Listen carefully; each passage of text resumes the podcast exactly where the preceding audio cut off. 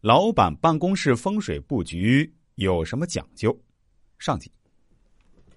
办公室的布局直接影响着一个人的事业运，一旦布局不合理，触犯了风水禁忌，则会产生各种冲煞，导致运势衰败，事业不顺。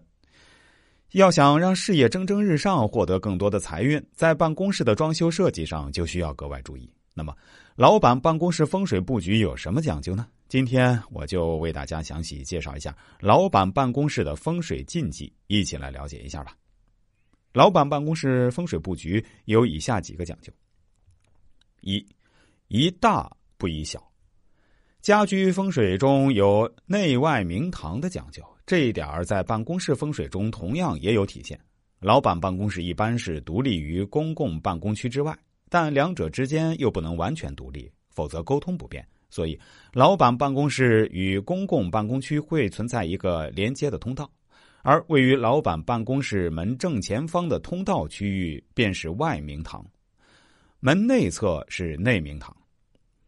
明堂位在风水中正属离卦位，离卦又代表着事业，因此老板办公室的内外明堂都应该开阔明亮，而不可狭小逼仄，否则会连累事业受阻，导致运势不畅。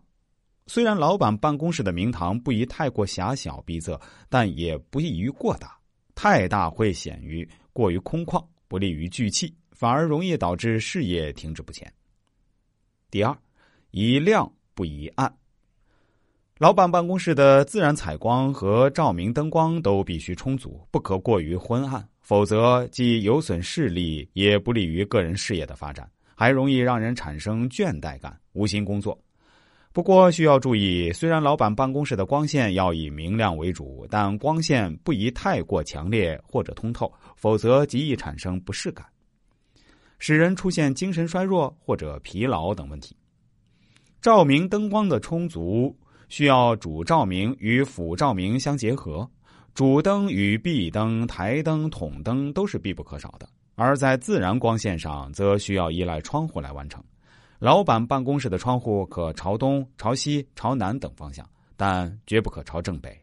正北方位为坎宫，阴气极重，会抑制阳气的生发，导致事业受阻。另外，坎宫主劳卦，同样不利于事业的发展。